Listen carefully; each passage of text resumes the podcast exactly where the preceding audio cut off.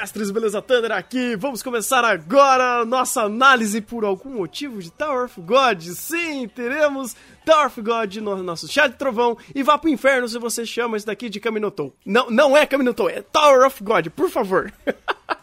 E, e agora é a parte que vocês se introduzem, assim, Pois né? é, Cê- normalmente cê conhece- é primeiro, Pois tá é, assim, vocês já fazem essa merda há tanto tempo, eu ainda tenho que pegar Não, na é- mãozinha e se introduz, gente. Vamos Você não lá. entendeu, é que eu, eu fiquei sem comentário do, do, porque eu não sabia que tinha idiota chamando esse negócio de Caminotou, sabe? Então, é porque Não. tem uma puta discussão na internet que não serve pra porra nenhuma pra discutir se é Tower of God ou Caminotou. E aí, Tá, se o, a Crunchyroll chegou, que é detentora dos direitos autorais do Brasil, e ela falou, cara, tem que chamar de Tower of God, o título original é Tower of God, eu, eu não vou, eu não vou questionar, eu não vou É questionar. rei, do, é rei do gado 2, a torre dos deuses. Faz A sentido. Torre dos Deuses. Faz sentido. E, e vamos lá, voltando à apresentação. Eu sou o Rafa e o Manguá também não é lá essas coisas não, tá? Não venham forçar essa porra aqui não. Eu sou o Thiago e prazer, eu sou o motivo. Entendi. Eu, eu- eu sou o Igor e vamos falar sobre o anime que junta um pedaço de cada Battle Shonen conhecido. Ele.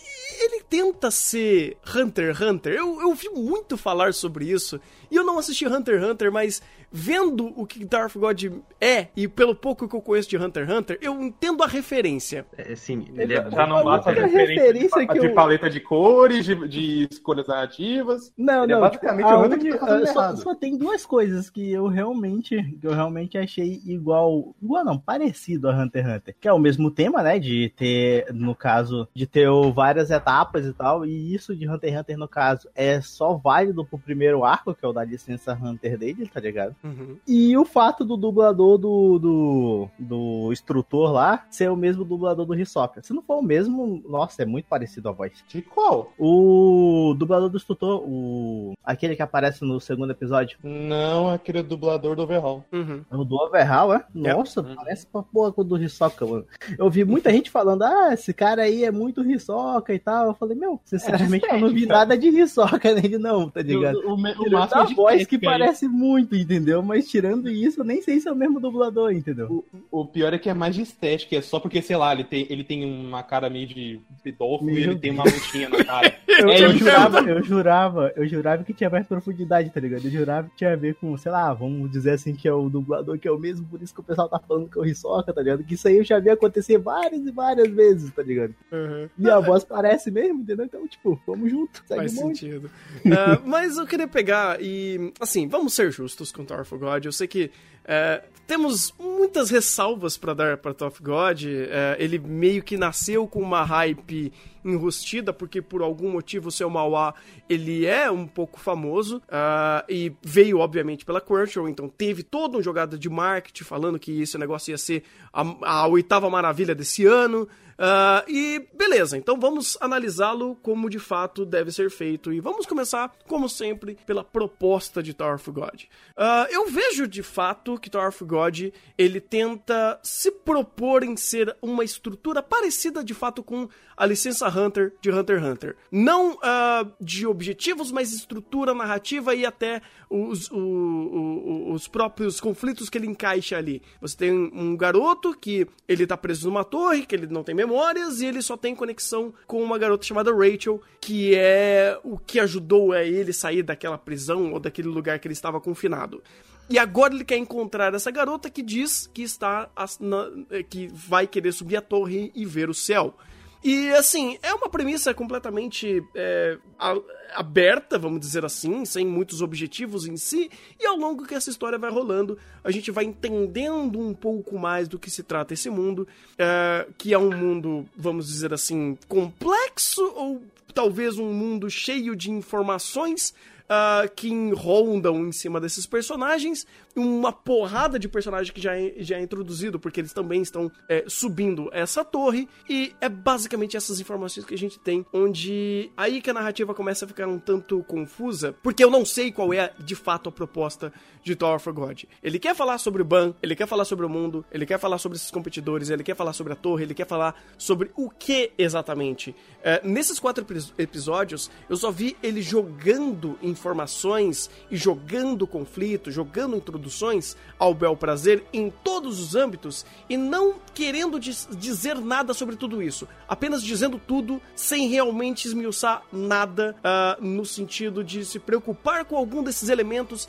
em primeiro plano para fazer, hum, peraí, preciso usar esse elemento como foco inici- inicial e principal da minha narrativa, pelo menos nesse começo, para depois eu ir absorvendo todos os outros paralelos que ele tá fazendo. Darth God não faz isso. Ele simplesmente joga tudo em primeiro plano e ele fala que tudo é importante e tudo é coerente e tudo você tem que saber e ele começa a te jogar, te jogar, te jogar, te jogar in- informação e nada daquilo me parece importar ou usar para alguma coisa nesse, nesse momento da obra. Eu posso aproveitar e entrar num, num seguinte fator? Claro. Ah, vou usar justamente o, o primeiro episódio de exemplo, porque eu, peguei, eu tentei pegar o mangá pra ler, pra, porque eu queria entender o que diabos o pessoal adorava em Tower of God, principalmente que muita gente falava, ah, porque a construção de mundo é muito boa, o mundo de Tower of God é muito rico. Aí eu não passei do segundo capítulo porque a escrita daquilo é horrível. Só que tem um seguinte, eu dou pontos porque pelo menos o, o manhwa, ele tem, tenta passar pra gente os conceitos do mundo. O problema é que a estrutura, novamente, a estrutura é uma bosta. Mas, ah, por exemplo, no, no primeiro episódio que a Yuri desceu do nada na, na cara do Ban, é, a gente te- deveria ter um segundo capítulo é, onde a personagem estava andando até aquele local e, e falando sobre os objetivos dela, por que que ela estava ali, uma explicação melhor até sobre a própria Março Negro, que mais ou menos é o quê? 15 páginas de, de manhwa. E eles cortaram tudo. Cortaram qualquer tipo de detalhe ou desenvolvimento que poderia, é, ou de até momentos instigantes que poderia ter. E só deixaram as partes mais cool, edgy, ou focando no Ban, que é o maior erro possível, porque o Ban não importa. Hum. Eu vou, eu vou fazer um comentário que Hum. eu acho pertinente na questão de estrutura, porque esse é o maior problema que eu tenho com o Tower of God. Tower of God, ele, come, ele tem uma estrutura completamente atípica. Seja para Hunter x Hunter, Bleach, qualquer tipo, esse tipo de obra, ele tem uma estrutura específica de apresentar personagem, desenvolvimento, ele chega até certo ponto e, e tem essa estrutura meio que cíclica. De, aqui ele já começa dentro do, do processo de conflito dele. Então ele já tá dentro da torre. Não é como se fosse o Naruto treinando para ir pro exame Chunin. Então ele já pula essa etapa. Qual que é o problema disso? Ele começa a jogar informações e essas informações naquele ponto não são relevantes. E, a- e como essas informações são jogadas, são meio ou por meio de diálogo expositivo ou por meio de tipo acontecer alguma coisa, então essa informação vai aparecer na tela por conta de alguma situação em si. Ou seja, ele, ele repete isso e ele, ele utiliza muito de flashback para contar o passado porque ele não manteve aquela estrutura cíclica, aquela estrutura comum nesse tipo de obra. Então ele tem que ficar usando muito flashback, que não é como se o cara soubesse escrever bem e conseguir encontrar bom- bons gatilhos para fomentar aquelas situações sem precisar de flashback. Então ele usa muito flashback. Aí você junta flashback com excesso de informação que você precisa daquele mundo com conflitos atuais, o anime tem um pacing que, meu Deus do céu, velho, acontece 300 coisas em 3 segundos, que foi o primeiro episódio. Você tinha informação do passado, do presente e informações que você vai utilizar no futuro para conectar com outras coisas. Ou seja, o pacing dessa obra é totalmente destruído, porque você não tem tempo de absorver. E quando você tem uma batalha, até a batalha é rushada porque você precisa ir para o próximo capítulo. Ou seja, tudo que tem em Tower of God é acelerado e dá aquela sensação, nossa, tá acontecendo muita coisa. Não, na verdade ele tá tentando explicar coisa demais e não explica nada no, no pouco tempo que ele tem. Então, esse ponto do Rafa de ele ter cortado várias páginas, você entende pela própria estrutura que o, o autor decidiu ter. Essa estrutura que foi, que foi, foi apresentada, dentro do contexto da obra, ele basicamente tá destruindo a obra, porque essa estrutura não funciona com o que ele tá querendo apresentar. E, e sabe o que é pior, Igor? É o fato de que eles gostam de cortar coisas, mas ainda trabalhar elas como se elas já tivessem sido apresentadas. Então, por exemplo, todo o desenvolvimento da própria Yuri, que ela fala, ah, mas eu já sou a princesa de não sei o que e tal, jogando informação do nada, a gente já tinha esse tipo de informação. Então era um pouco mais fácil de digerir naquele momento e você poderia focar em outras coisas. O que o anime faz? Ele pega essa estrutura, corta o- a introdução, só utiliza o desenvolvimento e a conclusão não existe porque a- o, o negócio ainda continua. Só que o problema é que, como não tem introdução, não tem esse momento pra gente entender essas informações o negócio virou essa bagunça que é o anime, sabe? Isso tá sendo prejudicial a longo prazo, porque ah, esse episódio 4, ele exemplificou muito bem o problema disso tudo tá acontecendo. Por quê? Você já não tem base pra tudo que tá acontecendo. Então ele trata como, que, como se todo mundo já soubesse de tudo, de tudo, mas na verdade, nem o Ban, que é o personagem que é o mais próximo da gente, que a gente tá mais perdido que o Ban ali, tá entendendo alguma coisa. E ele trata como o Ban sendo basicamente uma pamonha, que ele só absorve tudo e, e não reflete em absolutamente nada, a- o fato das informações caírem nele, então você fica mais perdido. E outra coisa que piora mais ainda, não só o ritmo da obra, mas o próprio storytelling em si. Se no começo do episódio 1 e 2 era estupidamente ruchado, cortando informações sobre coisas que a gente precisava para entender o que é e aonde estamos, nesse episódio 4 ele já está normalizando isso e criando coisas piores para sua narrativa, que é ah, interações entre personagens irrelevantes. Então ele gasta muito tempo fazendo diálogos entre personagens que são completamente irrelevantes para aquele momento, personagens que não são carismáticos e eles forçam esse carisma através de piadas, através de ah, recursos eh, cômicos. Então você pega, por exemplo, aquele crocodilo lá, aquele, aquele bichão, que ah, ele é criado como um ponto de conflito, um cara que vai vai ser ah, um- uma, uma dificuldade para ser combatida naquele momento, naquele, naquela luta. E aí depois meio que ele acaba se tornando aliado, mas não por mérito, não por construção, porque sim, ele só virou. E depois disso ele virou o quê? Alívio cômico. Automaticamente se tornando um personagem é, descartável por uma obra que já tem tantos problemas de passar informação e tanta for- informação que está sendo passada, e eles gastam tempo é, saturando esses elementos de comédia, de é, criar empatia a personagens que são completamente empáticos, ou que não faz nenhum sentido dentro de uma narrativa onde a gente está tentando entender a princípio tantas informações que parecem ser muito mais interessantes, mas a gente é massacrado por personagens que não fazem o menor sentido estar tendo tempo de tela. Isso aqui é, aliás, um ótimo exemplo de personagem é, que representa todos os problemas de Top God. Hum. O Kun. Vulgo, Bakugou ou Killua pela mesma paleta de cores. É o Bakulua. Barulho. O, esse desgraçado, o que, que, que eles fazem? Eles apresentam ele no primeiro episódio só sendo o Edgelord. Aí a gente tem o segundo episódio, que é praticamente a construção do Killua de tentar ser amigo do Gon. E de repente, ó, mas ele tem um passado sombrio. E o que é um outro detalhe por aí se a gente forçar a cabeça. Aí chega o terceiro episódio, passado triste. e, é, é, redenção de personagem. é, agora ele se dedica a proteger o, o- a, relação, a relação dele com o Ban e o Ban com a Rachel. E aí chega o episódio 4, meio que isso tudo morre, sabe? Sabe outro ponto que eu acho engraçado?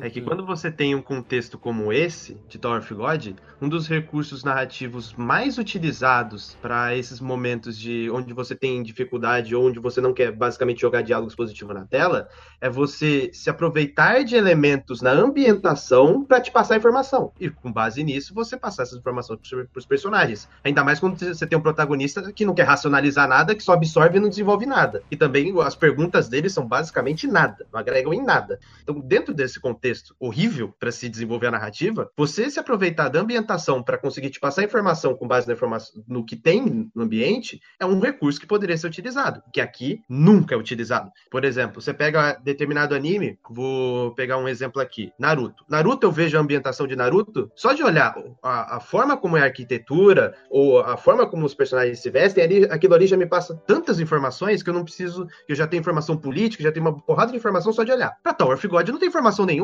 Eu olho para aquilo, não tem nada. É diferente, por exemplo, Naruto tem lá, a- a- tem lá o monumento com, os- com todos os Hokages. Aqui eu não tenho nada que eu consiga olhar e eu consiga associar com a narrativa. Então, mesmo a ambientação, que é uma ambientação que o personagem, que o protagonista não conhece, que ele tá conhecendo, nada do que ele olha em volta passa informação sobre o mundo. Então, como que eu vou poder falar que aquele mundo é rico, é bem estruturado, se visualmente ele não existe isso? Só falam que ele é bem estruturado e que tem muita coisa no texto, porque visualmente não me mostra nada. Eu até não vou bater tanto nesse ponto, porque ah, querendo ou não, eles estão em uma torre que é basicamente uma série de desafios totalmente desconexos com o mundo. Então é difícil de fato você pegar esses pormenores em âmbito de background. Mas deveria ser utilizado em, em âmbito de personagem. Cara, existe uma variedade enorme de raças e tipos e, e estéticas e estereótipos e isso não é utilizado para absolutamente nada. É, é, é, estúpido quando eu pego, por exemplo, um take aberto, uh, lá, por exemplo, no episódio 3, onde eu vejo 500 mil personagens de mais variadas cores, raças, classes, tamanhos, estruturas corporais e coisas do tipo, e tudo isso não é utilizado em nada, onde ele simplesmente utiliza tudo aquilo para fomentar diálogos sobre dois personagens que não, tipo, não servem para nada. Aquele episódio 3, inclusive, me incomoda de, de formas, assim, absurdas, onde eu vejo um cast enorme de personagens tentando passar pela porcaria de, um, de uma barreira de energia e olha que legal, seria agora a possibilidade de eu começar a trabalhar esse cast de personagens utilizando exemplos e momentos sutis desses poderes ou desses personagens utilizando cada individualidade. E não existe nada disso. Ele não trabalha isso. Então, ele perde muito da possibilidade de contar sobre a sua história, que acaba se tornando um amontoado de nada. É, é, é, meio estranho como isso é estruturado. Ele também é um amontoado de nada porque ele não tem individualidade própria. Tipo, ah, beleza, a gente tem essa estética, a gente tem a própria questão da torre, mas se a gente parar pra pensar e olhar mais a, um pouco mais a fundo, uh, qualquer detalhe dele não é nada mais, nada menos qualquer coisa que a gente vê em qualquer outro Battle Shonen comum. Aliás, é uma, eu não entendo essa mania de, que algumas pessoas têm de é, dizerem que muito Mão pra aí é melhor que muito Battle Shonen por aí. Sendo que se a gente olha, é tudo é basicamente uma farinha do mesmo saco. E até com um pouco menos de qualidade, de certa forma. É, e, e também é doído porque o que você o que ele apresenta visualmente é bom. Ele tem uma boa apresentação visual da, do, do que tá ali. E ele gera um certo engajamento. Então, por outro lado, essa estrutura deveria funcionar dentro desse contexto. Ah, você quer batalha? Então a gente vai direto para as batalhas. Então, ó, começa de, desde o episódio 1 tem porrada. Então, essa dinâmica poderia auxiliar. E nos momentos de quebra, que são os momentos que os personagens deveriam estar dialogando e trocando informações, ele se utiliza de alívio cômico, mas não é aquele alívio cômico que agrega a, aquele mundo. Por exemplo, ah, o cara é um lagarto, então eu vou fazer uma piada com a raça dele, aí ele vai me dar uma resposta que vai servir para me construir o que aquela raça pensa ou me dar alguma informação sobre aquela raça. Ou seja, você tem pausas de alívio cômico utilizadas aqui que poderiam ser muito bem colocadas dentro de um contexto de passar informação para o espectador. Aí faz sentido esse alívio cômico. Você pode até forçar em cima do lagarto as piadas em cima dele, não tem problema, desde que aquilo gere alguma coisa. Só que aqui não gera nada. Ainda apenas gera que o personagem é um elemento de alívio cômico que vai ser utilizado várias vezes e que dentro de contextos específicos vai gerar quebra. E às vezes a quebra até é ruim, né? Como não foi nesse último episódio, no episódio 4. Uhum. Então é, é difícil, porque tudo que ele tem de positivo, ele, ele se sabota no seu texto. Então, mesmo que você veja as lutas lá muito bem animadas e extremamente enga, é, engajantes, quando você volta pro texto e olha pros personagens, você tá no episódio 4 e não tem basicamente nada. Pois é, ó, é, o Thiago foi o, a, o mentor maligno da, de trazer Thor of God. Thiago, tra, traga um pouquinho da sua visão também, cara, sobre Thor of God. Porque eu fiquei tudo, assim, curioso pra saber por que, que você queria que a gente falasse de Thor of God. Na, na real, tanto é que, tipo, eu tô mais calado aqui do que outra coisa, que eu tô querendo entender essa, essas coisas, entendeu? Que, tipo, eu, por exemplo, eu tenho uma visão um pouco diferente da de vocês, pra não dizer totalmente diferente, entendeu? Uhum. Então, tipo, os pontos que vocês trouxeram, um, alguns eu até concordo, outros nem tanto, entendeu? Tipo, por exemplo, quando falaram da, da raça que deveria ter, basicamente, desenvolvimento sobre ela. Tipo, o primeiro ponto eu achei bastante interessante do Ban não ficar surpreso, entendeu? De ter outras raças, porque para pensar, o que ele conhece é uma caverna. Essa é informação que nós temos, né? Uhum. Ele conhece uma caverna uma, e uma única pessoa que é a Rachel. Então ele não tinha noção de como é que era a sociedade lá fora, entendeu? Então ele não ficar surpreso com outras raças e outras coisas e outras formas de vidas, por assim dizer, é algo que eu para mim faz sentido, entendeu? Vendo da perspectiva do personagem. Agora sobre meio que criar estrutura sobre o que, que vai ser, é, como é que o mundo funciona, por assim dizer, através disso, eu acho muito difícil num local de exame de teste, onde todo mundo tá olhando com a cara feia com o outro, porque só um vai ficar lá em cima, tá ligado? Então, tipo, trabalhar desenvolvimento ali, eu acho muito difícil para não falar impossível, entendeu? Pelo menos no meu ponto de vista. É, agora, sobre usar do, do background meio que para mostrar sobre o mundo, por assim dizer, em vez de só falar na escrita, sobre isso, um bom exemplo, eu acho que é no episódio 3 ou é no 2, quando mostra sobre é, o céu, por assim dizer. Mostra a torre da parte de fora. Tipo, a- mostra que a torre meio que flutua, tá ligado? Tipo, meio que mostrando totalmente, algo totalmente diferente do que qualquer um imaginava, acredito eu, entendeu? Até porque a gente não tinha informação do, do lado externo, entendeu? Uhum. Então, tipo, eu acho que tem. Só que é aquele negócio. Tudo tem seu tempo, entendeu? Não dá pra. Ele já tá querendo contar muita coisa. Se tu for colocar mais coisa pra ele contar, ele já vai se, é, se enrolar mais do que já tá se enrolando, tá entendendo? É, Eu concordo com você. Eu- a questão, por exemplo, do que você falou do céu é um bom elemento. É um bom, é um bom acerto que Tower of God faz. Só que não é constante. Porque, por exemplo, quando ele fala do céu e, tipo, gera aquela piada, ah, vamos dar risada porque você não sabe o que é esse céu, essa emulação de céu. É uma coisa legal, que, tipo, utiliza o personagem o Ban, que é um personagem branco, pra criar conversas sobre aquela situação e criar aquele contraste de situação. Porque você tem um personagem que não sabe de nada, ele vai eventualmente falar coisas que não fazem sentido, que são colocadas como normativas ali, e aí a gente vai ter informações. Isso é uma forma muito básica de você contar e montar uma narrativa. Quando você é um personagem, ele é basicamente uma folha em branco, ele não sabe de nada, ele é fraco, ele, ele tem é, coisas a serem construídas, e aí a narrativa constrói esse personagem, você acompanha a construção desse personagem, portanto você acaba entendendo é, como é a progressão e a construção daquela, daquela história, daquela narrativa, daquele mundo. O problema é, ah, esses pontos são mínimos, são pontuais e poucas vezes são assertivas. Porque, por exemplo, dessa do céu, eu de fato dou um ponto, dou um ponto pra obra. Agora, por exemplo, quando ele começa a falar sobre aquele, aquela tonelada de, de informações daquela garota que deu o Março Negro pra ele, ah, nada daquilo me, me, me corrobora a algo. Ou, até pior, quando ah, nesse episódio 2, desculpa, eu tinha falado que o episódio da barreira é o 3, é o 2. Ah, é o 2. quando ele pergunta pro, pro, pro Hisoka lá, pro, pro cara, pro instrutor, ah, o que é os irregulares. E aí ele começa a contar. Tudo bem, é um diálogo dispositivo? É um diálogo dispositivo, mas na moral, eu não, eu não espero mais do que isso em Tower of God. E aí ele começa a montar esse diálogo que parece interessante, e na porra da tela ele tá mostrando aquele cara que a gente não gosta, que é aquele cara com estúpido, se esfregando na porra do muro. Você fala, vai pra puta que pariu, velho. Ah, e, toma e no não, cu. e não feliz com isso, na conclusão da explicação dele era interrompida justamente por causa desse cara. É, tá certo, tem algumas coisas que eu, eu, até entendo dele. Na verdade, eu não entendo. Ele quer deixar um, um mistério, por assim dizer, entendeu? Da conclusão. Ele poderia ter dado. Mas sei lá, eu, eu tenho fé que isso aí vai. É, é porque, tipo, umas coisas faz total sentido e outras eu fico pensando por quê, tá ligado?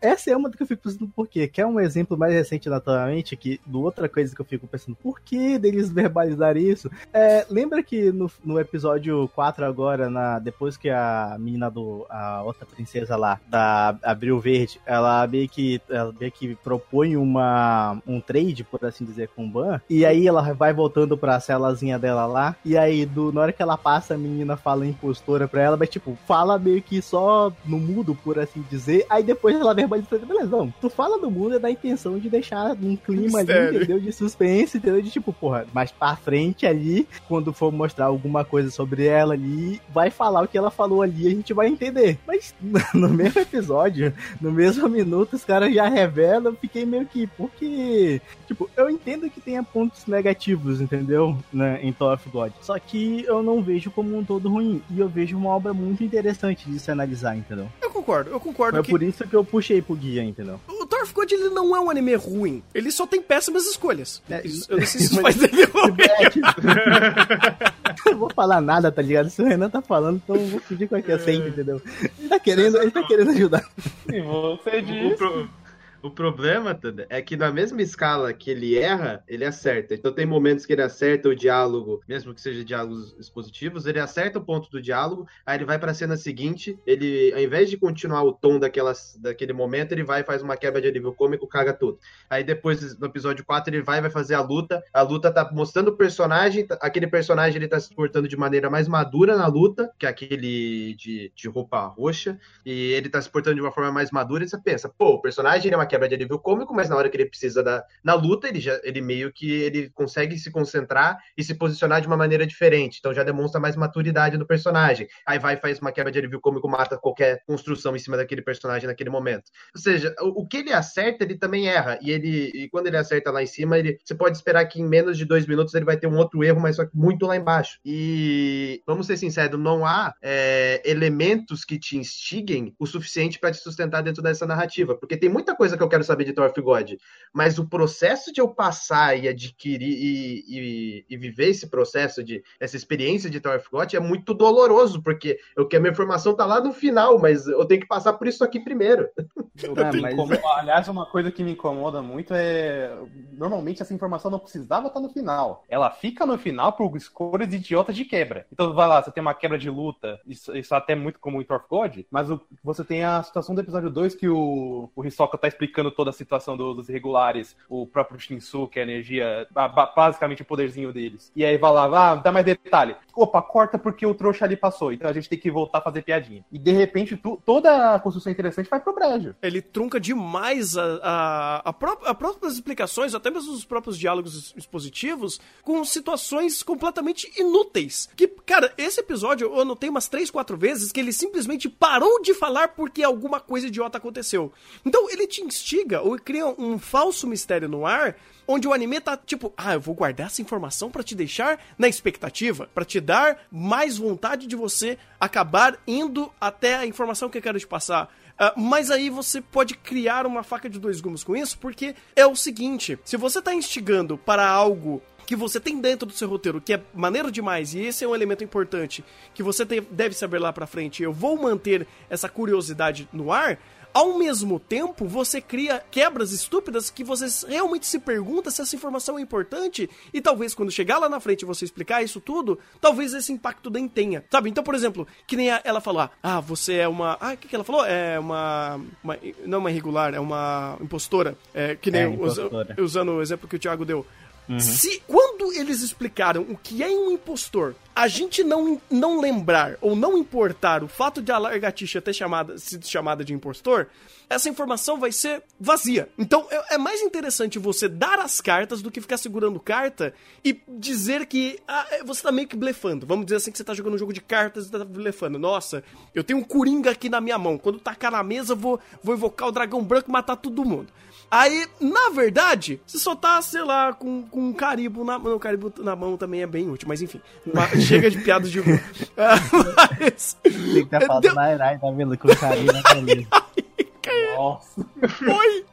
Mas enfim, ah, quando você. é- é- Esse é o problema. O Tower of God, ele segura informações que ele poderia dar essas informações, porque o fato dessas informações da gente ter, não. É, é, além de ajudar a- ao entendimento da história, ele não trunca a narrativa com mais desinformações, ou falta de informações, porque, de fato, se Tower of God ele quer fazer uma, uma Wikipédia cheia de, de informações pra te explicar tintim por tintim o que, que ele quer dizer sobre esse mundo, ele precisa nos passar essas informações. E ele não passa. Ah, Thunder, mas você tem que dar tempo ao tempo. Beleza, eu tenho que dar tempo ao tempo. Mas por que ele não me ajuda também passando essas informações que são básicas no início? Tanto que, por exemplo, nesse diálogo que ele teve com, com um instrutor lá, é, com o juiz, o que o Ban teve com o juiz, é, ele cortou numa pior mo- no, no pior momento, né, da- das explicações que ele tava falando sobre o poderzinho do mundo, e ainda ele não colocou um bom ponto de diálogo que seria pro Ban, porque seria de fato o Ban contar alguma coisa pra ele. Não, não, ou não, ele perguntar alguma coisa pro Ban, se eu não me engano, alguma coisa assim. É, um perguntar pro outro. É, um perguntava pro É. outro.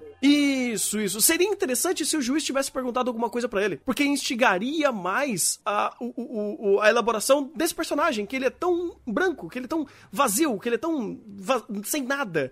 Então, você fomentar momentos que ajude a criar e a elaborar melhor os personagens, faz é totalmente coerente com a narrativa. E o Dorf God segura essas cartas. Sabe- Falando, sabe- sabe uma falando coisa que no ban, só, só rapidinho, uma coisa que me incomoda muito Ah. no ban é a questão de que ele, como protagonista, é muito contraproducente. Porque a obra, vamos dizer assim, se o pessoal tanto elogia a questão da construção de mundo de Tower of God e o todo o embasamento de que o anime tem uma escrita pior é porque estão cortando coisas, o Ban é o pior tipo de protagonista possível. Porque ele é um personagem que não importa ali. Porque ele olha para as coisas do mundo e fala: caguei, eu não quero saber nada disso. Eu quero saber da Rachel. Ah, e aí É, chega um momento. Mas é, e co- que- mas é o começo isso aí, Rafa. Isso aí, no caso, eu, mas- até, é, eu até entendo, porque, mano, tipo, um- outra coisa que eu ia falar na hora que o Renan passou, passou a bola pra mim, tipo, ele começou falando da premissa e falando meio que era uma premissa meio que qualquer coisa. E eu realmente concordo. Até porque eu acredito que o, o protagonista tá meio que sendo construído. Tanto é que eu vejo muito isso como, vamos dizer assim, tá certo que Hunter x Hunter, no primeiro arco, ele já tinha em mente que queria conhe- é, ir atrás do pai, entendeu? Mas eu vejo mais de tipo, esse primeiro arco vai ser o que vai criar ele, entendeu? Que vai, vai dar um meio que um destino pra ele, que vai dar um norte pra gente de qual que vai ser a proposta do anime, entendeu? De qual que vai ser o destino do anime, tá entendendo? Eu vejo Eu muito disso, entendeu? Eu, eu entendo, só que tem um problema. A- Aí a gente entra no lado do Ban que ele não quer saber de nada disso. Beleza, eu quero saber da Rachel. Aí Ele ah, não, pera, eu, eu preciso, eu preciso saber mais do um pouco mais do mundo, por algum motivo, então ele apro- aproveita a, a ideia do instrutor pra saber um pouco mais da Rachel e do mundo. Aí o, o instrutor não termina a fala e a gente fica sem saber nenhum dos dois. Ou seja, então o tempo que ele teria gastado com, sei lá, os dois minutos de diálogo que ele usou pra falar da Rachel, ele podia ter falado ou completamente da questão da Rachel ou completamente da questão do mundo. E ele acabou não falando nenhum dos dois. Ele trocou os dois. Por isso que ele é outro- contraproducente. Eles não sabem usar. E tem outro ponto que aí não, não é culpa do, de, da questão da obra em si, mas é como vocês compararam também, acho justo comparar com Hunter x Hunter, porque assim como ele tá procurando a Rachel, o Gon começou procurando o pai dele. Aí a primeira etapa dele é tem uma etapa inicial de onde você seta o personagem, apresenta ele, apresenta alguns conflitos, depois ele entra basicamente pra torre no Hunter x Hunter, quando ele vai fazer o exame dele. Esse, período que Hunter x Hunter tem, of God não tem. E você tem um protagonista que ele não é proativo. O seu protagonista, ele não pergunta as coisas. Ele é um pro- protagonista basicamente totalmente reativo. Ele só responde às ações que fazem contra ele. Então, quando você tem esse tipo de protagonista, você tem um tempo limitado a sua estrutura inicial de apresentação do protagonista, e ele não pergunta nada, obviamente que vai ser muito mais difícil você ter, você ter algum tipo de desenvolvimento nesse sentido com base no protagonista. Então, se, se alguém espera que o protagonista mova, esse protagonista em específico, mova a narrativa para gerar informação, para gerar alguma coisa, tá errado dessa premissa. Porque esse protagonista é basicamente aquele protagonista que ele começa fraco, você, ah, o cara é fraquinho. Aí você fica, pô, vou esperar ele ficar forte. Ele vai lá, fica forte, nossa, agora ele é fodão. Basicamente é para isso que esse protagonista tá lá. Pra você ver o desenvolvimento escrachado. Porque não tem como você errar desenvolvimento nesse tipo de personagem. Quando o personagem é um vazio, é um nada, e ele vira um cara fortinho, ele teve algum desenvolvimento pra maioria do pessoal. Então, pra, pra, pra esse tipo de público, de Tower of God, tá perfeito esse protagonista. Ele era um nada, agora ele é fodão, pô. O desenvolvimento é incrível. Como assim ele não era nada? Ele era bonito. Ele sempre foi bonito. sempre Bonitinho. foi- O mérito É, dele é ser é, é, bonitinho. Bonitinho. E a gente descobre no episódio 4 que ele sempre foi gado. A Rachel já domesticou muito bem. Exato. Não, mas aí, mas aí até defendo o menino, porra. A única pessoa no, no mundo inteiro que ele conheceu foi uma outra mulher, tá ligado? Porra. Uma outra não, uma outra, meu Deus, o que, que eu tô falando? Revelações sobre Ban, gente! É! Isso realmente dá ban. O que, que eu tô falando? Olha só, o cara mal, saiu, Mas- não, mal chegou na torre e já tá pegando as cocotinhas tudo. Ma- Mas é por isso que eu defendo um pouco o Tower of God. Ele tem uma premissa. Vou dar um exemplo incrível que você. Que, puta que pariu. Ai, Reviewers. Ishizoku Reviewers, ele coloca toda a sua premissa, todo o seu contexto, toda a sua ambientação perfeita para a proposta da obra. Tower of God, ele tem uma escolha de estrutura de personagem principal e, e principalmente de mundo, um mundo complexo, que dentro, todo, toda essa premissa inicial dificulta horrores para escrever esse tipo de obra. Porque você tem um protagonista que não age, você tem um mundo incrivelmente rico e você começa na metade da história. Entendeu? Então é muito mais difícil escrever esse tipo de obra. Por isso eu entendo o Top God ter esse monte de erro. Que é diferente você fazer o beabá básico que você tentar fazer o mais difícil. E dentro de um contexto que deixa tudo mais difícil como esse. De fato, de fato. Eu... Por isso que eu perdoo mais Tower of God. Tower of God pode errar. Mas se ele fosse pegar a estruturinha assim, da Shonen Jump, e fosse copiar e fazer aqui, e errasse, aí eu ficaria muito mais puto. Mas dentro dessa estrutura muito mais difícil de trabalhar, eu até entendo. É, Eu fico puto porque ele tem todos é, é, é, o- todas as peças na mão pra fazer isso funcionar. Só que é, ele não consegue fazer isso funcionar. E assim, eu. eu- pode, pode, pode falar, Thiago, depois eu concluo. É, é meio que, é, dando a ideia que vocês estão falando aí, é meio que ele meio que se auto-sabota em- tentando fazer as piadas. Então, tipo, se tu pega e tu troca os momentos de piada todos que existiram nesses, nesses quatro episódios, troca por conclusões e informações, por assim dizer, vira um anime decente, tá ligado? Concordo. 100% decente. Então, tipo, ele consegue fazer uma coisa que poucos conseguem, que é se auto-sabotar com as piadinhas, entendeu? eu, eu entendo, eu, eu acho super engraçado aquele tibizinho do jacaré, entendeu? Mas eu não preciso ver isso três, cinco vezes num episódio, tá ligado? Não, não preciso, entendeu? Eu, eu acho que é um pouquinho pior, cara, porque assim, ah, eu até quero invocar o Rafa pra me ajudar nessa comparação, que é o que vemos em maestria em Hanako-kun. Hanako-kun, ele sim fazia piadas em momentos tensos, ele tinha toda uma estrutura pra fazer piadas e sempre corroborar momentos com piadas, e o anime inteiro tem piadas, tem piadinhas, tem sátiras, tem e, é, é, coisinhas ali, detalhes pra fazer essa leveza em seu roteiro. Mas é, primeiro, ele já nos propõe isso, que seria uma constância em sua obra, desde o primeiro episódio. Segundo, ele cria contraste com a piada, porque ele não utiliza a piada apenas para você fazer dar uma risadinha no momento ali.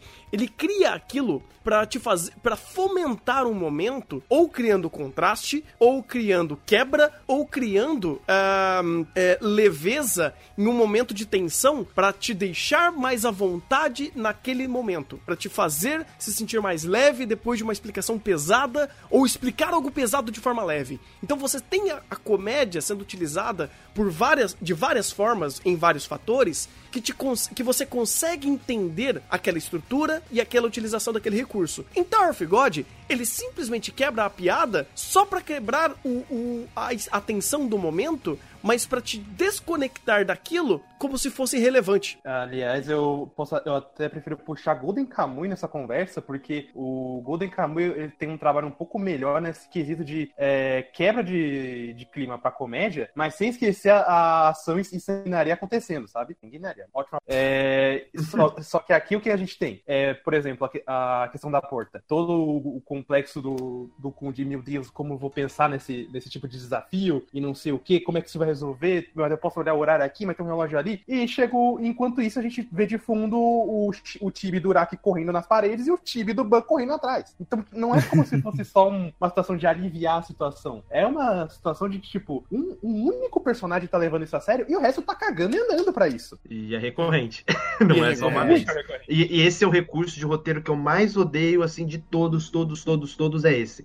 Você utilizar, você descredibilizar a cena e a tensão da cena, propondo alívio cômico, e o alívio cômico resolver o conflito do personagem. Isso que eu- Aí é de fuder. E Ah, isso não, que eu aí- ia falar, entendeu? Nossa, cara, que ódio, Eu ia cara. falar exatamente isso, tipo, o que, o que mais fode, entendeu? Repetindo o que, que o Igor falou, eu ia falar, repetindo isso aí, tipo, o que mais fode é, tipo, ah, o cara que tá levando a sério, por assim dizer, não conseguir resolver o problema e a resposta meio sai qualquer coisa, tá ligado? Tipo, porra, os timezinhos que estão zoando ali atrás, dá um chutão na porta e não, pô, tá safe, resolvi o problema. Eu falei, tá, beleza, como é que tu resolveu? Como é que tu resolveu? Extinto. Eu falei, ah, tá.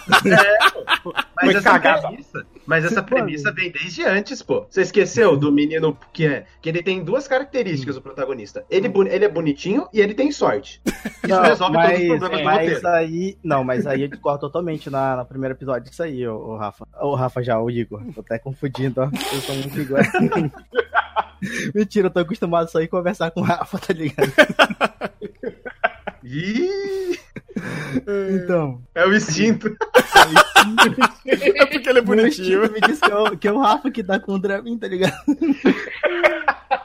Então, voltando, no- eu acredito que essa citação que fez agora foi referente ao primeiro episódio. Mas no primeiro episódio, eu não acho que foi disso. Meio que foi tudo armado, entendeu? Pra ele conseguir sair daquela situação, entendeu? Nada foi Não, proposto não, por ele, por assim dizer, entendeu? Como tu mesmo falou, ele É que, foi tipo, reativo, entendeu? É que, tipo, você tem, você tem os conflitos, aí o roteiro fala, ou foi sorte, ou foi resolvido na, no alívio cômico. Aí você pega até o episódio 3, não tem tanto isso, tanto isso, mas o 4 também tem um pouco. Que é tipo, tudo acontece em volta dele a favor que, que isso aconteça. Então, tipo, aí o roteiro fala, sorte. Eu, mas eu sei que não é sorte, porque eu tô vendo na minha tela que estão fazendo alguma coisa pra esse personagem ganhar. Mas o roteiro Uhum. fala, ou é sorte, ou é o alívio cômico jogado pra primeiro plano. Por isso que eu falo, é, esse sorte tá lá, mas, tipo, vamos supor, você tá no episódio 1, você vê aquele sorte, aí você vai no episódio 2. Ah, também foi sorte. Aí vem no episódio 3. Não, agora foi sorte de novo. É, Calma, calma. Nenhum personagem vai parar pra indagar por que, que isso tá acontecendo, meu Deus. Não, não vai. Ninguém vai refletir sobre a Não. situação. Ninguém pensa. O único personagem que pensa, ele é descredibilizado por pensar. Pois é, eu ia falar, o É único verdade. personagem que, que pensou e que indagou isso foi o, o Kun, né? Que Não, no entendeu? que Não, ele tem que pensar, o pessoal pega e fala, não, não pensa não. É, eu entendo, eu, eu e você, como espectador, a gente pensar, tá bom, tá falando que é sorte, mas não é sorte, porque já mostrou que tem personagem querendo que ele passe. Mas os personagens ali dentro falam, cara, tá, isso aqui tá, tá errado, tanta sorte assim, tem, tem o quê? É um RPG, o cara que saiu com A mais de sorte, a gente não sabe? Tá rodando, tá rodando 15, tá tirando 20, pô, contando como É, 20, pô. Pô. Tá com dado viciado? Pois o é, problema não é a gente, o problema são os personagens. É, porque daí você não tem um senso de unidade, sabe? É aquele negócio. Você pode fazer o que você quiser na sua, na sua história, mas crie coerência dentro das suas escolhas. Porque, por exemplo, ah, é, é um problema talvez inverso que Bugo Stray Dogs tenha. No, no primeira temporada de Bugo Stray Dogs, ele tem um senso de unidade muito legal que ele constrói o mundo com seriedade e comédia. Ele tenta fazer como, por exemplo, Golden Kamuy, né? Que ele começa a explicar o mundo e utiliza da comédia para fomentar mais ainda os momentos sérios ou as ideias ou as explicações. Então ele cria esse mix muito legal de seriedade com piadas. Of God, você tem o primeiro episódio que não tem piadas. O, o- o primeiro conflito do Ban, do segundo, no caso, porque o primeiro é da cobra, o segundo, que é com o crocodilo, ele começa de uma forma completamente séria. Puta, agora é o Battle Royale, o Ban vai ter que lutar pra sobreviver e tal, tal, tal, tal, tal. Dá 3 minutos de episódio, já resolveu o conflito, e aí automaticamente aquele crocodilo vira alívio cômico. Aí você fala: peraí, você tá me fazendo me importar com esse momento, me dizendo que isso era sério, porque a cobra era séria e agora o crocodilo também é sério. Ah, mas agora o crocodilo não importa. Beleza, vamos pro próximo conflito. Ah, o negócio da porta. Nossa, vamos pensar, meu Deus, o que, que eu vou fazer? Eu vou conseguir passar? Não, não, não, você passou. Oi? Ah, o negócio da, da parede. Não, mas agora a gente vai ter que passar na parede, mas como que vai passar? Não, simplesmente passou. Então, tipo, você, você não sabe exatamente o que ele tá querendo fazer. Então agora eu vou ter que começar a levar tudo na brincadeira? Então agora eu vou ter que dar risada de tudo? Tá, beleza. Se fosse assim, eu não, nem reclamaria tanto assim. Mas, cara, as piadas de Thor God são horríveis. É, o Mas, nome Tanda, disso é esse falta de você falou. informação, Renan. O nome disso é só falta de informação. Mas, Sabe o que é legal? É o que tu tá dizendo. Ele tá segurando várias cartas. Tipo, eu de cabeça que desde o momento que começou a falar sobre essas cartas na manga, eu não tinha pensado muito a respeito. Mas parando um pouco pra pensar, ele tem o Maço Negro, que é meio que não mostra muito bem o motivo dela meio que ajudar. Mas fala que ela gosta. Fala que tem uma lenda que diz que ela curte mais homem por ela ser uma mulher. por Não, assim curte não menininho bonitinho. É, Ela Não, chuta- não, peraí. como? Não, não, não, não. Peraí, a lenda diz outra coisa. Peraí. A lenda diz outra. O roteiro diz Ah, outra. O texto, o texto diz uma coisa, a construção de cena diz outra. Pois é. Exato. Eu confio na construção de cena. É isso aí. Eu odeio, eu odeio concordar com esse diretor. O diretor também tem deu o- a vassoura do Shotacon. Eu nem Tem vou. Eu, fato- ainda, já já a gente vai entrar nessa parte do diretor, mas vai lá, Thiago. Tem o, o fato do instrutor ter chamado ele de monstro, que até agora ninguém sabe por que, que ele é um monstro, por assim dizer, já que ele é uma batata ambulante com uma espada na mão, tá ligado? Tem o, o fato dos irregulares. O que que são irregulares? Ele tá começando a falar, entender o que que é, mas a gente não chegou nem na metade pra ter uma conclusão, tá entendendo? A gente já, Mas a gente o- meio que, a gente meio que, o que que ele perguntou sobre os irregulares? Ah, ele eles são mal? Não, eles não são mal. São uma pessoa como qualquer outra. Eu- Só que o que ela tem de de especial é isso. Aí cortou. Falei, Tá beleza, então. O que, que a gente sabe sobre os irregulares? Eles são igual a qualquer outro, beleza. Então, tipo, é outra carta na manga que eles têm. Tem agora, tem também sobre as, as 13 princesas, por assim dizer, que são as que usuárias das espadas lá de. As, as espadas de. dos meses lá, esqueci o nome agora. Não vou lembrar dessa porra. Tem isso aí. Aí o que, que mais tem? Tem a, o- as habilidades. Meio que não, não, não- meio que não é explicado como é que se manipula a energia daquele mundo. Tem a maleta do do, do Killua, do Kun. Tem a maleta dele, entendeu? Também, que a gente não sabe como meio que é a maleta de Shuriken, entendeu? A gente não sabe o que, que tem lá dentro, basicamente. É Pode a, ter é qualquer coisa. do Félix Poo. do Félix. Sem falar e que é, essa é um me- dos sem falar conceitos que mais interessantes. Pois Sem, é. falar que, sem falar que essa maleta aí, eu conto ela por dois, porque teve um momento que a maleta quase não passou na parede de água, tá ligado? Então já conto como duas cartas na manga essa maleta aí. Que é a funcionalidade dela e o que, que ela é, tá ligado? Então, Basicamente. eu, só tô que- quase, eu tô quase acreditando que aquele ali é o, é o janeiro marrom, tá ligado? eu tô quase acreditando que é o janeiro marrom. Eu não duvido. Eu só quero colocar dois pontos no que o Thiago colocou. O primeiro, o Thiago ele, ele, ele ponderou muito bem todos os elementos que foram jogados ali. Ó, não dá nem pra dizer que é foreshadow, porque é tudo jogado na cara. Pois é. Foi, todos só- os ele elementos que foram jogados, to- todos os elementos que foram jogados, ele colocou. Mas o problema não tá no tanto de elemento. O problema é que, vamos supor, até agora esses elementos foram apresentados, foram colocados. Ó, foi é isso aqui a gente não vai explicar agora, mas aconteceu, viu? Ele passou da parede de água, mas aconteceu. Vamos supor que esses elementos que foram deixados pra trás vão ser explicados no episódio 10. Eu vou ter que ficar até o episódio 10 aceita- ace- aceitando que todos os conflitos que ele passa, ou é, é um- boa, uma bagaça de um alívio cômico, ou pela sorte, minha suspensão de descrença não aguenta até o episódio 10. Então o problema não é ter esses elementos, o problema é o, o quanto ele vai jogar esses, postergar esses cartuchos pra frente e fazer com que a gente fique é, deteriorado na minha suspensão de descrença, que vai chegar até Marte, pra depois ter que voltar pra Terra no episódio 10. É, Isso é mas verdade. é justamente isso que eu tô te dizendo, tipo, ele segurar tudo isso e não explicar é o, é o problema que tá tendo, entendeu? Porque tu tá tendo que usar muito a, como tu diz, né, a suspensão de descrença, entendeu? Pra tu aceitar as coisas que tá acontecendo. Então, meio que ele não precisava segurar tanta coisa, entendeu? Ele poderia soltar umas coisas pra gente ter uma ideia do que que tá acontecendo ali e ter a, a explicação lógica por trás, tá entendendo? Isso tá me cheirando é, Baku, é, Bakugan, onde ele fala: Olha, o meu mangá é foda pra caralho. Tá, me conta sobre o seu mangá. Não, eu não vou te contar sobre o meu mangá, eu só tô falando que ele é foda. Você tem que acreditar em mim. Você vai ah, pro inferno, velho. Sabe? Ah, mais uma coisa, mais uma coisa, sobre se, eh, se realmente acontecer no décimo episódio lá, ah, sobre uma, na tua teoria hipotética, né? Se realmente acontecer de no décimo episódio explicarem tudo e, e tomar seu caminho retinho, só digo uma coisa, meu, sem sacrifício não há vitória, filho. Eu, hein, mano? Não, imagino eu, tem 300 conceitos em aberto ali jogado pra escanteio. Aí eu vou chegar no episódio, vou... imagina o di- diálogo do episódio. Vai ser tipo um episódio, vai ser tipo um Fate Zero episódio 1, né? Esse episódio, porque tem tanto conceito jogado no ar, pô. Imagina, o, o Ban, o personagem que vai estar contracenando com ele, o cara vai ter que ter muito monólogo expositivo pra explicar tudo isso. É, pois é. E, e deixa eu corrigir minha piada, é Bakuman. Eu falei Bakugan, desculpa. Ah, É, parabéns, Sandro. obrigado. Isso, isso é um ponto da maleta que eu acho muito interessante. Nesse episódio 4, eu ri de nervoso. Porque, porque é aquela coisa. É, é, o mesmo, ele é- a mesma coisa que ele acerta, ele erra. Então, nesse momento que aparece o carinha com a maleta e ele usa o poder especial dele, ele não fala nada. Apenas vai acontecendo e você vai sacando pela, pelo que aparece no visual. A, a direção consegue contar o poder dele. Eu entendo. Só que esse personagem teve o poder contado. Dois segundos depois vai ter os outros personagens. Entra um monólogo expositivo na cabeça do personagem falando: O meu poder é esse, vou usar. Aí vai pro outro personagem. A câmera vai pro outro personagem. O meu poder é esse, eu vou usar. Aí vai pro outro. O poder é esse, eu vou usar. Os três falam o poder dele, usa o poder dele. O personagem que não fala o poder dele, usa o poder dele e ganha dos três. Eu vi isso, eu ri demais. Por quê? Tá muito feio. Que? Tá de um Comer tempo de tela, filho, precisa. Né? eu Como se já não tivesse informação pra passar, né? Eu tenho- Mano, é, é, tipo, Não, é a não, mesma mas- coisa, cara. A única diferença é que um personagem principal e o outro é secundário. Por que, Não, que não. você envolve os Não, dois mas, de forma tipo- tão divergente, cara? Não, O mais engraçado é a explicação. É a explicação, tipo, o cara, logicamente, tu tava vendo que ele era uma borracha, tá ligado? E ele fala, ó, eu tenho vontade, sabe por quê? Porque eu sou uma borracha, sério? Exato.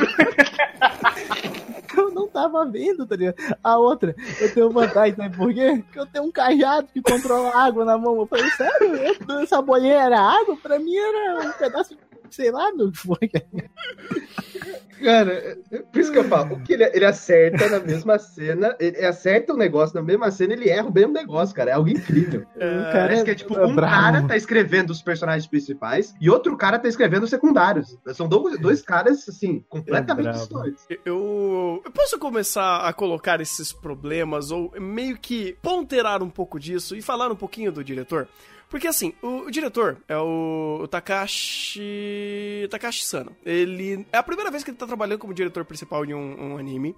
Ele já fez uma série de trabalhos, como que Animators, ou diretor de episódio, é, storyboard, coisa do tipo. Ele já trabalhou, inclusive, muito em Lupin the 30, é, em vários Lupin the 30 ele trabalhou. Ele trabalhou em, em Megalobox, ele trabalhou em obras que realmente são obras interessantes e talvez ele, tenha, ele teve contato com bons profissionais no meio é, do processo é, profissional dele, vamos dizer assim. Você pega uma anime list dele, é um cara que você fala, porra, tem obras interessantes aqui. Então ele trabalhou com pessoas boas.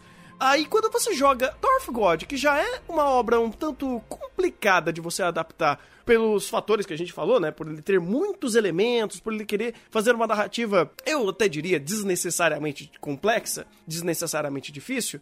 Aí você joga ele aqui ah, e você percebe que ele tá perdido. Não vou nem dizer porque ele não é bom, mas é porque é fácil se perder em Tower of God.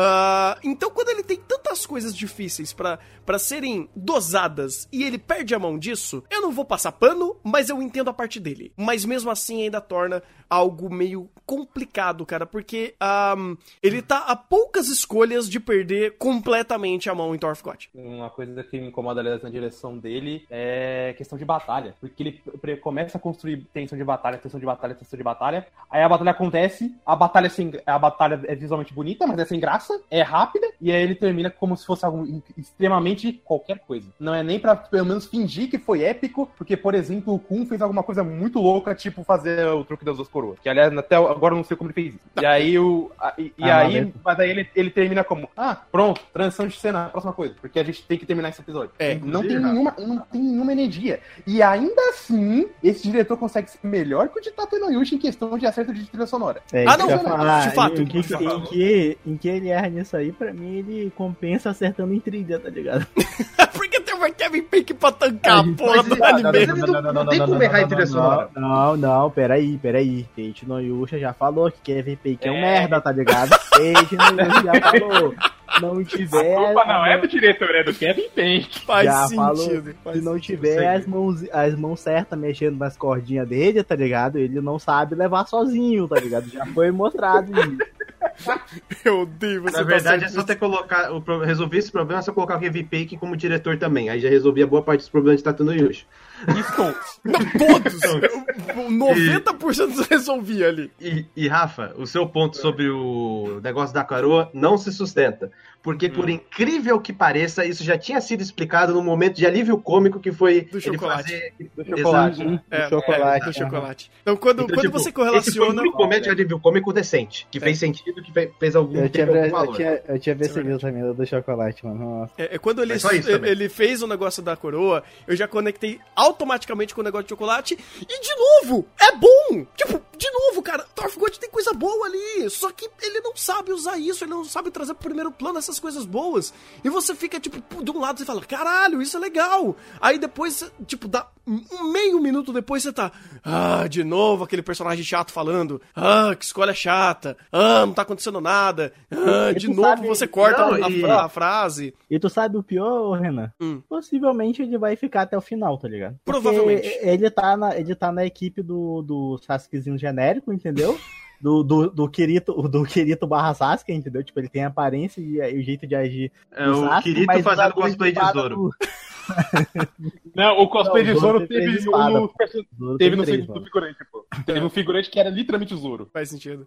E ele tá junto com a princesa também. Então, tipo, perder é muito difícil pra ele até pelo menos fechar, o- até fechar a parte dos trios, entendeu? É, então, é muito possivelmente ele vai até, o, até a parte onde largarem ele, entendeu? Que aí depois que não precisar mais de um trio, né, pra subir, aí ele se fudeu, tá ligado? Mas até lá ele vai ser arrastado, entendeu? Cara, e, e- e isso, isso é outro problema, cara, porque você tem dinâmica de três personagens e todas as dinâmicas são em cima de estereótipo, cara. Não tem nenhuma dinâmica que desenvolve além do estereótipo dos personagens. Todas as dinâmicas são piadinha, piadinha, piadinha, piadinha. Aí quando juntam um personagem de, de um trio com outro personagem de outro trio, piadinha, piadinha, piadinha, piadinha, e não tem nada além disso. Não tem desenvolvimento nenhum, não tem.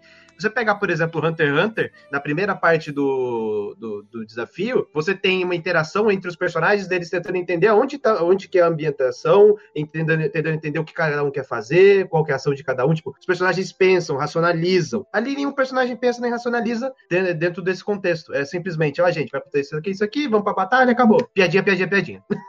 meio que defendendo um pouco os personagens ali e dando mérito aos personagens de Hunter x Hunter, em nenhum momento, pelo menos nesse começo de Tower of God, foi necessário, entendeu? Tipo, en- enquanto assim não Hunter foi, Hunter cara? era bem mais complexo e bem mais, como eu posso dizer assim, elaborado, entendeu? O motivo dele estar ali. E também tinha bem menos etapas, entendeu? Do que, do que Tower of God, que parece que são mais de 100 andares, ou são 100 andares, não tenho certeza. Eu lembro que depois, eu lembro que o, o Hisokazinho lá, o instrutor, ele falou que a partir do, do, do andar do andar 50, ele vão ter que superar uma pressão lá, que é aquele pessoal de chakra lá dele lá, aquela magia deles lá que ele faz, tá ligado? Então meio Uhum. que é muito andar, entendeu? Tipo, eu acho que no começo eu não vejo tanto problema, entendeu? De eles não eu- terem que pensar tanto assim, até porque teoricamente no começo qualquer um passa, entendeu? Por Depois isso que, que eu o dei o exemplo ficar mais rápido. do. Por isso que eu dei, dei o exemplo do primeiro andar de Hunter x Hunter, pra não ter esse problema. Foi o primeiro exame do Hunter x Hunter, ele teve uma noção totalmente diferente de ambientação de personagem.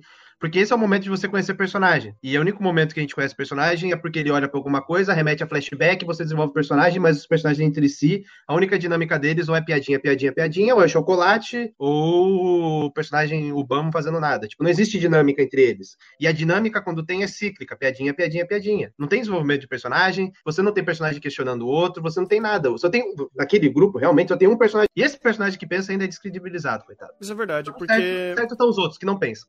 Por exemplo, eh, você poderia fazer essas quebras pra comédia eh, utilizando isso pra, de alguma forma pro roteiro. Então, por exemplo, lá vai o lagarto zoar o, o Con e aí gera uma conversa interessante fazendo uma piada sobre algum estereótipo. Ah, ou o contrário também, porque se você tem o Con, que ele é o Ed Lord do caralho, que não vai falar absolutamente nada sobre tudo que ele pensa, e você tem o Lagartão, que é um, é um, tru, é um brucutu que só quer dar porrada e, e fazer comentário idiota, então faça essa, esses dois estereótipos se conversarem e tirarem coisas boas desse, desse tipo. Porque, obviamente, o Ban não vai fazer nada. Então, já descarta essa, essa, essa peça do, do baralho, né? essa carta do baralho.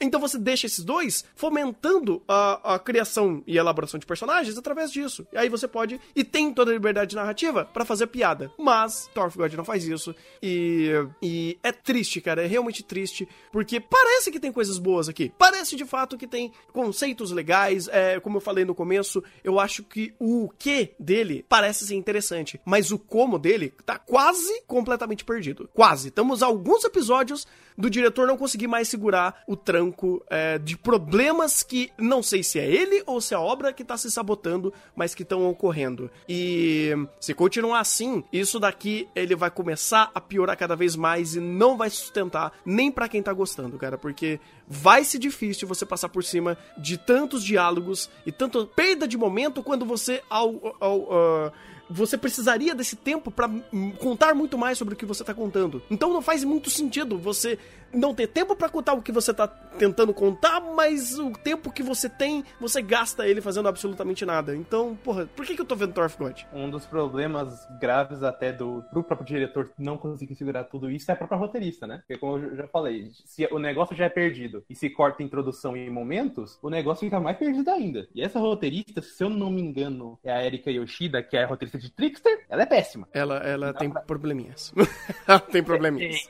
E, aliás, eu já queria até fazer um, um- esse que- querido apelo de que os originais da Crunchyroll, por mais, por exemplo, Top God tem um excelente marketing. Só que as escolhas de staff delas, ou pelo menos o que tem no momento, são deploráveis, cara. Desde Tatenoyusha não tem uma escolha de staff decente. É, é um problema. E esse problema tá se pagando. Porque tá fazendo as obras que, as, que a Crunchyroll tá escolhendo, que podem ser obras que tenham alguma coisa ali, mas não estão trazendo uma boa staff pra compor essas obras. Tá, tirando o Kevin Penkin, porque puta é Kevin Penkin. Mas o Kevin Penkin não faz chover, porque senão ele tinha feito chover no próprio Tatano Yusha. E ele foi completamente apagado lá. Aliás, é, aliás ele, foi, ele foi piorado por causa de Tatenoyushi. Ele É, foi piorado em Tatooine Yusha. T- Tanto que aqui em of God, por mais que ainda não façam, olha, brilha Kevin Penkin, brilha, vai, to, a cena é sua. Não fazem isso, mas pelo menos eles estão usando bem as trilhas que, eles co- que ele tá compondo, que tá absurda, tá fenomenal. Meu Deus do céu, eu quero logo essa trilha sonora. É, pelo menos eles, eles sabem quando é uma, uma cena de batalha, tem que tocar o ST de batalha, não ST de bar. Pois é, ou, por exemplo, a espada tá... Não, tá- não, não. Eu já sei o que fez. Kevin Peck foi esperto dessa vez. Ele foi lá, quando ele compôs a trilha sonora, ele colocou em cada track qual que é o, o contexto daquela música. Então ele fala, ó, ó, gente, tá vendo essa música aqui, ó? Muita ação, né? Então, ele colocou underline e battle. e aqui, ah, essa música aqui é mais triste, né? Ele colocou underline e sad. Aí não tem como o diretor errar. Ó, ó, cuidado. Não, não tem como. Ele já, ele já descreveu pro cara como que é a música. Ó, essa música é de batalha, então coloca em batalha. Ele aprendeu porque ele não tem como colocar título, ele tem que colocar literalmente o que é, porque depois do É, diretor tá tendo isso, é. não tem como operar. Porque esperar As- que o diretor ouça a música pra colocar na cena é demais, pô. Claro. Esse bicho. A- as músicas que, que, que ele compõe tem que ter títulos que nem de light novel, né? Ela tem que explicar o que é no título, então é um título enorme da música. Ai, ai. Ai, Isso aí é troll. ai. É. A Normi Tahana no Namae, o Boku da Chihuahua, da Shiranai, é o nome da música dele. Ai, ai. Bem, gente, alguém quer fazer alguma outra conclusão aqui é, das nossas primeiras impressões de Tower of God? Acho que só da abertura que a gente tava falando no começo, né, não, Rafa? Ah, abertura. Que abertura? Metade dela, né? Que abertura. Então, então, a gente tem, a gente tem Metade dois do- pontos de. é, eu tenho um ponto de vista aqui, né? O Rafa tem outro. Hum. Entendeu? O meu ponto de vista é o seguinte: a abertura foi sensacional. O cara meio que conseguiram fazer um Mad in Game ali muito bom. O que que eu vi na abertura? Pode falar como que eu tô errado depois, entendeu? Calma aí, segura aí. eu vi o seguinte na abertura, tipo, eles meio que fazendo esse começo da música e, e meio que dando os cortes, por assim dizer, pra produção, mostrando quem que tá fazendo o quê, é, é, quem que é o diretor, quem que é as paradas, tudo, e meio que deixando a abertura meio que um negócio meio que sem sentido, por assim dizer, tudo num tom mais cinza e mais escuro, eu acredito que representa muito como é que o Ban é nessa primeira metade, tá ligado? Nessa primeira parte, tá entendendo? Por causa que meio que ele foi apresentado assim pra gente e eu acredito que ele vai ficar assim essa primeira metade toda. Então tu fazer uma opening que já mostra basicamente uma coreografia toda, onde meio que o que, que vai acontecer, qual que é o caminho que ele vai seguir, qual que é a narrativa que a história vai seguir, bem, nem a gente sabe ainda qual que vai seguir, tá ligado? Então por que que eles vão revelar isso na, na opening, entendeu? Então eles pegarem colocando o takes do Ban num, num, num- num contraste mais escuro, ou então eles pegando e colocando um take, sei lá, de uma águia, eu acho que era uma águia, voando ao pôr do sol, por aí assim, eu acho que fica uma escolha bem mais sensata do que isso, entendeu? Principalmente pro jeito que a história tá querendo se contar, entendeu? É, Tiago, Foi, é- foi o que eu achei da abertura. Não É, sei se eu tô pensando não, demais. Não, ou- então, é, é, é, é, eu já te dou todo o aval pra você abrir um canal de teoria no YouTube e ganhar milhões de seguidores e acessos e você vai fazer um sucesso enorme. Garanto vai por mim. conseguir. Vai, consi- vai conseguir mais do que eu, inclusive. Que não é difícil, inclusive. Mas, nossa, Thiago, incrível, cara. A sua linha de raciocínio foi transcendental, eu diria. Foi o que eu entendi, Acho- entendeu? Da Acho que ninguém conseguiu pensar nisso. Ninguém, cara, ninguém. Você, você, teria, você teria um ótimo canal de teoria, velho. Um ótimo canal Na de teoria. verdade, eu acho que você deveria, nesse momento, ligar pra, pra quem fez a abertura e avisar sobre esse já esteja preparado pra responder. Seria interessante. Porque- Cara, o- o- brincadeiras à parte, o que eu gosto dessa abertura? Cara, eu tenho uma dificuldade infernal de pegar a abertura e ver quem é a Steph. Pelo menos isso eu consigo nessa abertura. Esse é o único ponto positivo, assim, o único ponto positivo, o único. Mas, cara, o que eles fizeram, mano, eu- você pega essa temporada, tem 300 aberturas que o cara constrói a abertura e conforme vai adicionando elementos na tela, vai aparecendo alguém da staff. Ou seja, já consegue fazer isso melhor que aquela abertura em específico. E se você for pegar a abertura em si, os cortes são horrorosos, cara. Que corte duro. Você sai de um momento, caraca, eu vou ver o que vai acontecer. Pum, corte, cara na tua tela. Nome na tua tela. É tipo, corta, nome na tela. Cara, isso de. Caraca, como que você vai ter uma imersão nesse tipo de abertura? E a abertura é uma historinha que tá sendo contada. Aí uma historinha é tipo, completamente uma historinha, não tem quebra. É tipo uma historinha mesmo. Aí você vai ficar adicionando um monte de tela preta no meio da historinha. Não é como se fosse uma abertura de mob Psyche que tem uma porrada de coisa acontecendo na tela e você pode jogar aquela coisa no meio e ficar uma coisa louca. Ali não, ali ele queria fazer um bonitinho, montagem padrão, conta uma historinha, não tem nada a ver com anime, tudo bonitinho, corte preto na tua tela. Cara, não dá. N- Não, e o pior de tudo, quando ele faz corte preto e ele faz um fade in, fade out de uma outra tela preta. tipo, ai, me dói. Me, Não, não, Thunder, você não entendeu. Se você olhar ali no canto inferior da tela, tá lá, no load. Tá carregando. Ah, Ele tela preta de 2D. load screen. Tá renderizando o próximo corte. Caralho, mano, que genial! Porque, cara, eu, eu entenderia, eu até aceitaria um pouquinho mais se essas telas pretas viessem de algum corte que seja eh, dentro da própria animação. Então, por exemplo, ah, tá voando a águia, cai uma pena, a pena cai na, na tela e a tela fica preta e tá. Sabe, eu, eu entendo. Ele, ele montou, ele criou esse corte. Agora simplesmente o cara vai lá, tá andando, porra, da hora, animação, pá, corta. Você fala, quê? Oi? Não! É tipo um tapão, tá ligado? Não tá esperando, só vem. Mas, o cara, eu parece, não, na achei, verdade- eu não achei ruim os cortes, sendo bem sincero, meu. Eu, eu ainda cheguei da, da, da mantenho a minha ideia, mesmo com a crítica de vocês ainda. Aí, vou O que continuar. me parece, na verdade, é que essa opening não tá finalizada. Porque você percebe que, tipo, você pega o início. O início, ele. Literalmente o início, os 10 primeiros segundos. Os 10 primeiros segundos, você tem pelo menos uma, uma, uma- um estilo visual interessante e uma sincronia decente. Aí, de repente, começa a- a- o primeiro corte preto na tela e a tela de downloading, acaba tudo. Porque depois toda a sincronia vai pro caralho. Então nada que ele consegue acertar até o fim. Inclusive, não tem ritmo. Não tem, é tipo, não tem. ah, uma tela, uma tela preta, tanto tempo, outra tela preta, tanto tempo, outra tela preta, ou desenvolvimento, tela preta, desenvolvimento, tela preta, não tem nada que, em base, tipo, pra deixar nas entrelinhas um significado do porquê aquilo tá ali. É, é- é triste, cara. É, é- Então, é não dá nem pra você triste. fazer teoria, Thiago, desculpa. Não, não, então, eu, eu- Não é teoria, foi mais entendimento, entendeu? foi o que eu consegui abstrair dali, entendeu? Cara, eu vou- vou ser sincero, se fosse um anime e uma staff diferente, assim, eu até concordaria em dar um ponto de vista, mas, tipo, essa abertura pra... não tem como, cara. Não dá pra você tirar que tem alguma coisa ali nas entrelinhas que traz um significado do porquê tá a tela preta, porque basicamente ele repete. Você pode ver que até a fonte é diferente do, pros nomes. Diretor, pequenininho. Kevin Bacon, gigante. Puta, padrão É verdade. Não tem nem padrão de fonte, cara. Desculpa. Isso, É. isso pra mim aí é amador. Isso daí não é nem profissional. Isso é amador, cara. É, é- que é uma pena, inclusive, porque a, a- o Sakuga da abertura é bonito. Tipo, Não, é lindo. É é lindo. bonito pra caralho, velho. Algumas ideias visuais ali são muito boas, mas aí você enfia a porra da tela preta e acabou. Eu quero dizer que essa abertura na verdade tem 10 segundos, que é antes da primeira tela preta, depois morreu. Inclusive, a tela preta poderia ser utilizada numa estética diferente. Dá uma, da, ah, vai ter tela preta? Tá bom, mas cria uma estética pra tela preta que seja responsivo com a ideia de Tower of God. Seja um elemento de Tower of God. Não, é simplesmente uma tela preta. Não, e outra, cara, a gente já tá há tanto tempo no mundo dos animes que a gente viu que dá pra você usar a composição da Steph junto com a tela. Então, por exemplo, ah, é, o Ban legal, eles tiram o pé ali, aí a marca que tá no- na, na areia é da Steph. Aí ele dá mais um corte, ah, tem um que- vidro quebrado, faz a Steph aparecer na porra do vidro. Sabe, é, é, você trabalha com a estética do, do visual do- da abertura pra fazer a composição da, eh, obviamente, da Steph.